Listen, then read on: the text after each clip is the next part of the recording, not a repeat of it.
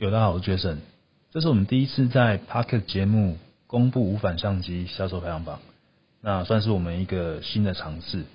但如果有一些数据表现，如果你想要更进一步的了解啊，我会建议你可以到我们的相机王 YouTube 频道上面观看影片。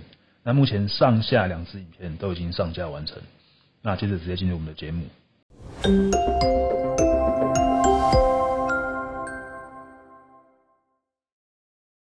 Hello，大家好，我是 Jason。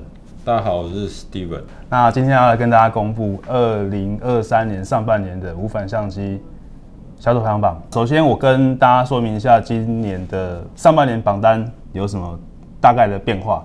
首先是前三名，前三名的部分一样是 X-S10 第一名，然后第二名的 X T 三十二被后来的 X T 五给取代。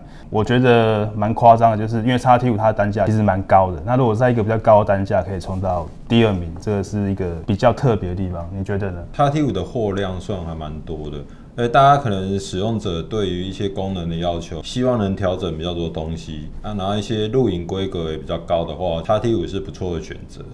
那富士的机种其实一直都走复古的那种造型，啊，其实 X-T5 这点算还蛮不错的。呃，主要话术也有提升啊，嗯、然后新的影像处理器，拍摄上面的诉求，用户可能偶尔又要录影的话，它的规格拍照录影也是都通吃，只有翻转萤幕跟叉 T 是有点稍微不太一样。然后第三名还是叉 T 三十二，所以等于是前三名都一样是由富士拿下。那第四名是 A 七 C，原本去年全年的第四名是 A 七四，然后 A 七四它这一次。掉到了第十名，我觉得货量也是一个比较大的问题。其实是大家到门市是选择有货的相机，你已经比较没办法说选择说我想要哪一台或我想要哪个牌子啊，其实就是到门市看说哪些有货，选一个你自己觉得比较好或者比较适合你的相机这样子。Sony A7C 其实它跟 A7 IV 的大小还是有差，当然族群也不太一样了。嗯、那它组起来的那个大小其实。还蛮刚好，应该说，其实去年要排队买 A7 IV 的客人，那时候单就已经很夸张了，然后也消化的差不多。然后今年来讲，其实它的货量也没有比去年多哦。然后我们的货来其实也是这样顺顺的卖。再来是第五名，跟去年一样，一样是你控的 Z5，然后这个很明显就是它是一个比较全片幅里面高性价比的。选择拍照为主来讲，它有机身防震，然后这个价位基本上跟 Canon 来对比的话，其实 Canon 拿不出就是相同的规格。基本上 Z5 它是在这个价位带可以说没有对手。然后 ZV-E10 第六名，这个是我们前两年就一直有在讲，那时候疫情觉得。这台相机其实应该会卖得不错，但是前两年因为疫情，它这个产能有问题，一直都缺货。二零二三年的上半年，它终于有上榜。那原本的第六名是 A 七三，今年就没有在榜单上面。其实大部分应该 Sony 的生产占比是已经跑到 A 七四过去。那其实客人选择 A 七三的目前也是比较少。虽然它其实还是有一点价差在三 C 就是这样，大家买新不买旧，所以其实大家会直接买 A 七四的是比较多。应该说 A 七三同时被 A 七四跟 A 七 C 给夹杀。对，就是对它比体积小，又没有像 A 七 C 那么小，那么方便携带，甚至女生可能那个大小她还可以接受。然后它的银色款其实还蛮好看的。啊，像 A 七三那只有黑色款，功能的话，当然 A 七四一定就更高，也不能说舍弃啦，就是把占比都移到两边。如果 A 七三它有翻转荧幕，可能就不会是现在这种状况，因为 A 七 C 它有翻转荧幕，比较轻巧，所以以一个新手来讲，或是想要轻便性的用户来说，A 七 C 它是相对比 A 七三有吸引力。然后对规格的完整性比较要求的朋友，他又有 A 七四可以选，所以 A 七三就会比较吃亏一点。第七名的尼控 Z 六二，连续好几年都在榜上。虽然说它没有到比较前段，六到十名都会有它的位置。去年全年其实是第八名，所以它今年反而还上升了一名，来到第七名。你控用户还是蛮多老尼在使用啊，大家还是蛮多你控的镜头，其实接转接环都可以使用。D 六二也不像 D 七价钱那么高不可攀。那或是第五就是卡比较入门，所以它那个位置其实也算蛮刚好的。对某一些预算有上限的朋友，他就会觉得性价比相对就比较高。接着是第八名，EOS R 十。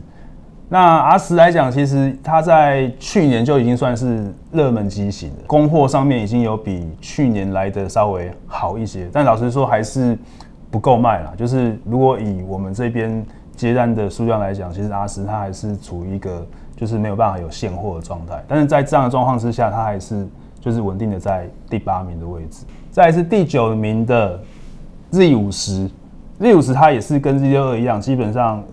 好几年都在榜上，算是一个常年稳定会在榜上的一个机型。那它也是走一个 APS 里面比较高性价比的路线。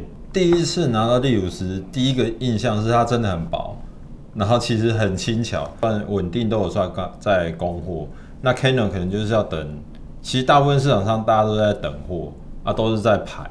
所以也只能慢慢消化、嗯。待会后面我会分享这个市场占比，我们也会提到，就是其实 Z 五十以我在门市这样子销售啊，它一直都是有稳定现货库存。那其实它这有一个优势，就是当你要买一些热门机型没有货的时候，那你又急着需要一台相机怎么办？那你可能还是得从门市里面现有库存的机型去下手。那 Z 五十，我觉得它在这边就。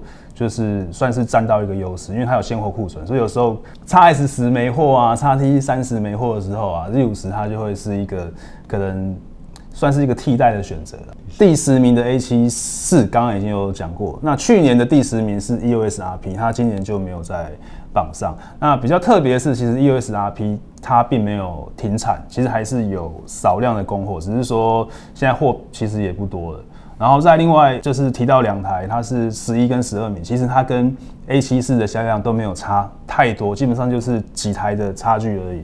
十一名是 EOS R 六二，R 六二卖的不错的话，我们是不意外啦，因为它其实整体录影或是电池电量还增强，然后拍照那些连拍，其实追焦那些真的是很强，例如说拍飞机、拍赛车都算蛮适合的啦。就是对焦系统等同于是 R 三下放的，录影过热问题也得到妥善的解决。虽然说没有办法说像有内置风扇的机型，但如果你是一个就是摄影师，如果是商用来讲，以就是稳定输出，我觉得它算还不错。十二名是 R 五十，R 五十它其实是今年的三月才发表的产品，所以说它三月发表，它只有四月、五月、六月三个月的时间，所以它就。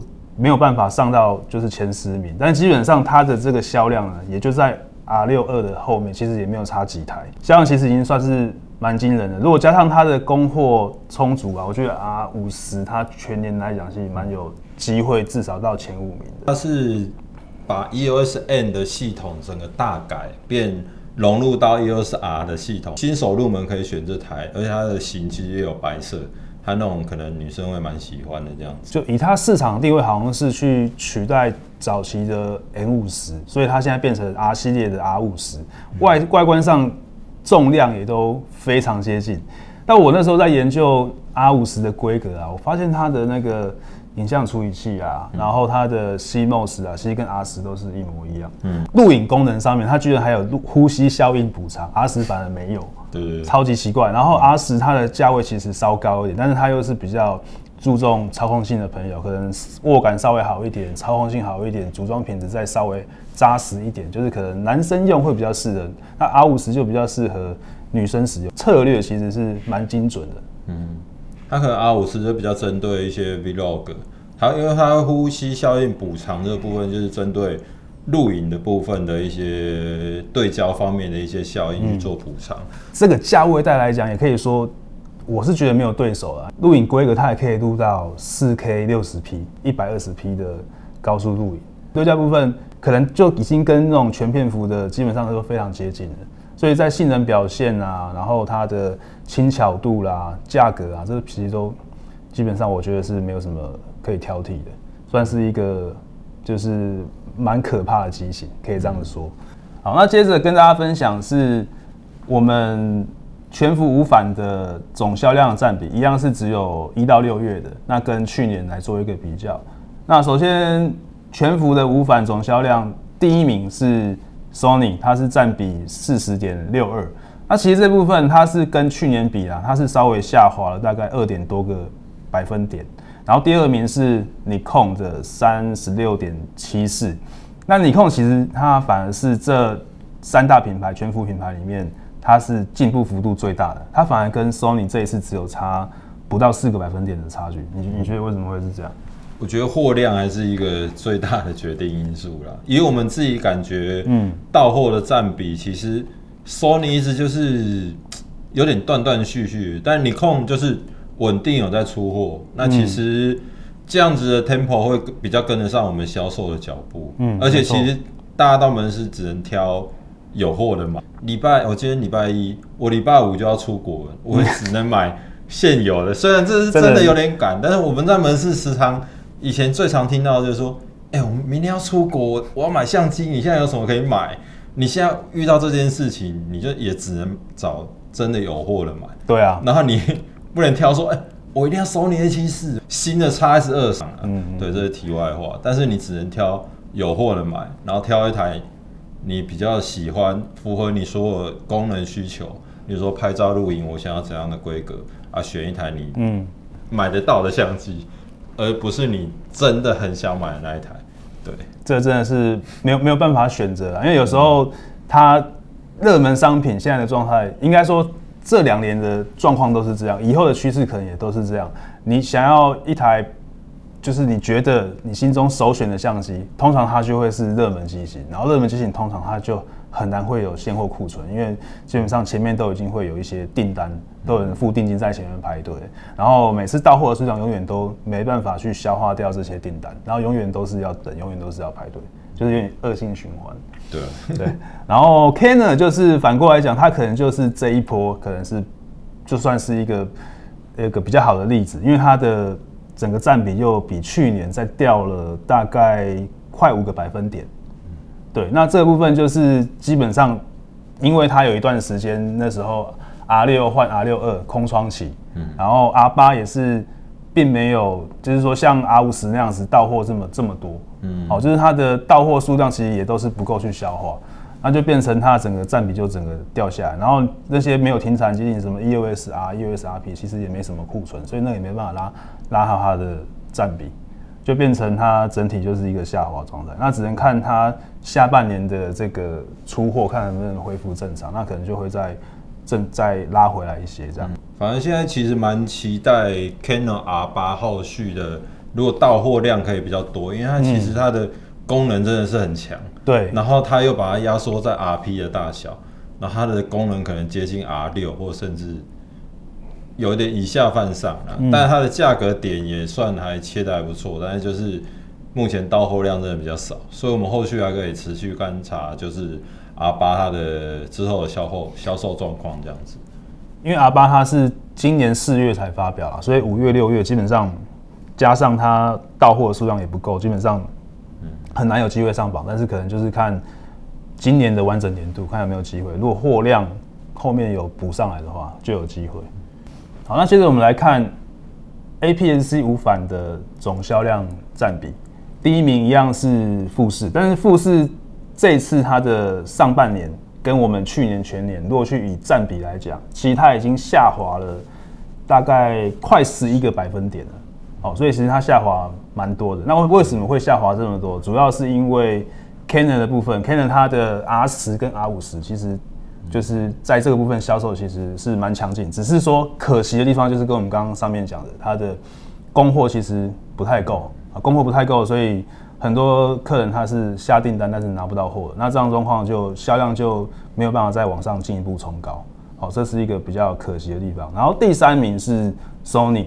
Sony 是反而比去年还稍微有一些进步，主要就是 ZV-E10 的供货开始正常了，因为它前两年就是供货都不正常，所以 Sony 去年是在排在第四名，然后今年进步到第三名。好，那再是你控它是以些微的差距落后给 Sony。那事实上 Z 那个 Nikon 它就是有刚刚我们讲到的 Z50，还有呃 ZFC 跟 Z30 这三台都是 APS-C。好，去去撑它整个整个 APS-C 的销量，所以它的整体表现其实还算，就是还 OK 啦，就是也没有说，虽然说是最后一名，但是也没有跟第三名差太多。富士占比有降一些，其实蛮多是分到 Canno 去了。今年因为又出一些新机，其实对拉抬它的整体销量也是蛮有帮助的。那加上货量虽然没有那么多，但是稳定。少少的有供货，所以其实还是可以。那如果是 Sony 的话，因为它其实它的力 V 系列，因为都是针对比较 Vlog 专门设计的，其他牌子比较没有这么特别针对这部分去出一个某个机型，因为它可能它的收音也会比较好，啊，体积也会比较小。至于手持自拍那部分来讲，它这算下了蛮多苦心的这样子。那你控其实就力五十、力三十，其实这两台算。嗯，入门跟中阶这样，其实，在 APS 这部分，你控销量算还蛮不错的啦。跟去年相比，大概提升三个百分点左右，嗯、接近三个百分点。对对对。好，那总而言之，所以货相对四个品牌来讲，最充足的还是富士。对，所以它才会。对对对，富士山。对，富士山，所以它才会有办法一直占比领先这么多。我觉得最主要是这样。然后我自己有一个感觉是。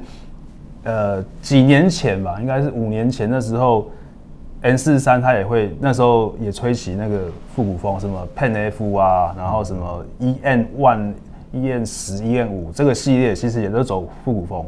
那这几年其实 N 四三的销量，因为它一直没有出新机，然后规格上也没有说比较大的亮点，然后再就是性价比的部分，如果跟 APS-C 机型比起来，其实好像差异也没有到。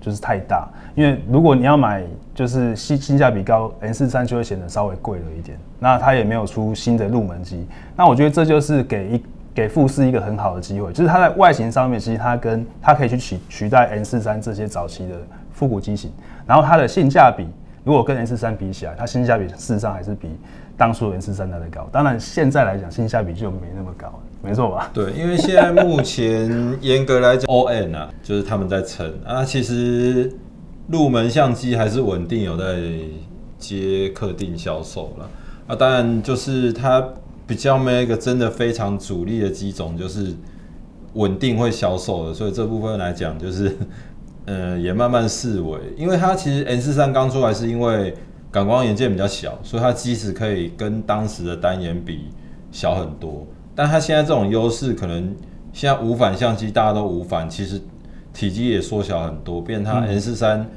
感光元件会比较小，比较吃亏啦。嗯，对。那它现在新的镜头也出的比较少。对，所以所以你上次带 N 四三出门是什么时候？上次上次应该呃、欸、有点忘记。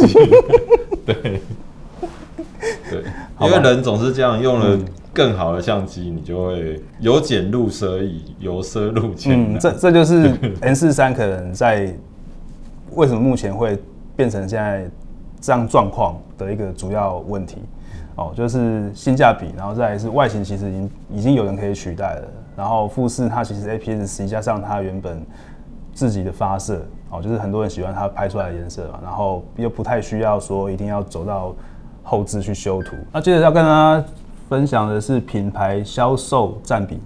那首先第一名是富士的，它是四十四 percent，跟去年比起来大概掉了四个百分比。然后第二名是 Sony，它反而是比去年成长了大概快两个百分点。第三名是 Nikon，它是成长了也是差不多三点多个百分点。然后第四名是 Canon，它也成长了大概一点多个百分点。就是说除了富士是下滑，其他三个品牌都。都是有稍微进步这样，但你控变比较高，也符合刚刚我们一直讲来的，你控货量其实比较够了。那 Canon 机种今年其实都出的，我们觉得算蛮蛮不错的。这各等级其实针对它那个规格，其实在各品牌里面都算蛮占优势。但是唯一不占优势就是它的到货量或者他们生产量，就真的一直没办法拉起来。不然 Canon 以它这样的实力，其实。这样的占比，我们是觉得稍微偏低啦。嗯、对，希望之后就是货量可以再增加一点。嗯，对。有一台相机，它是呃，其实它是不可换镜头，但是它今年却是真的非常非常的热门。嗯。然后它年初的时候，我记得这台相机它年初的时候，它价格还在两万多块，然后现现在来讲啊，基本上一机难求，然后基本上没有三万块你买不到它。嗯，哎哎，其实就是理光的 GR 三，或是它其实有分两个机型啊，GR 三跟 GR 三叉。GR 三叉就是稍微望远一点的机型这样子。那其实这也就是现在大家喜欢的那种小相机，然后定焦，然后复古的机型。那其实市场上现在来讲，这样的相机就是两台，一台就是富士的 X 一百 V，啊，另外一台就是理光的 GR 三。它还有分不同的版本，有一些特别版。那其实加总起来，其实它能占到我们销售可能总机型第五或第七。真的要排那个顺序来讲，啊，以小台相机不能换镜头。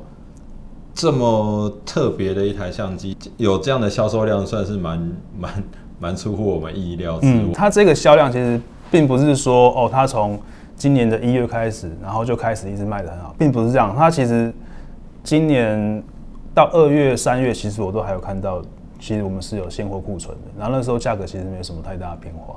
然后后来好像是四五六月就开始这样直接冲起来，嗯，就是突然间它就冲起来。那这个可能就是有一种。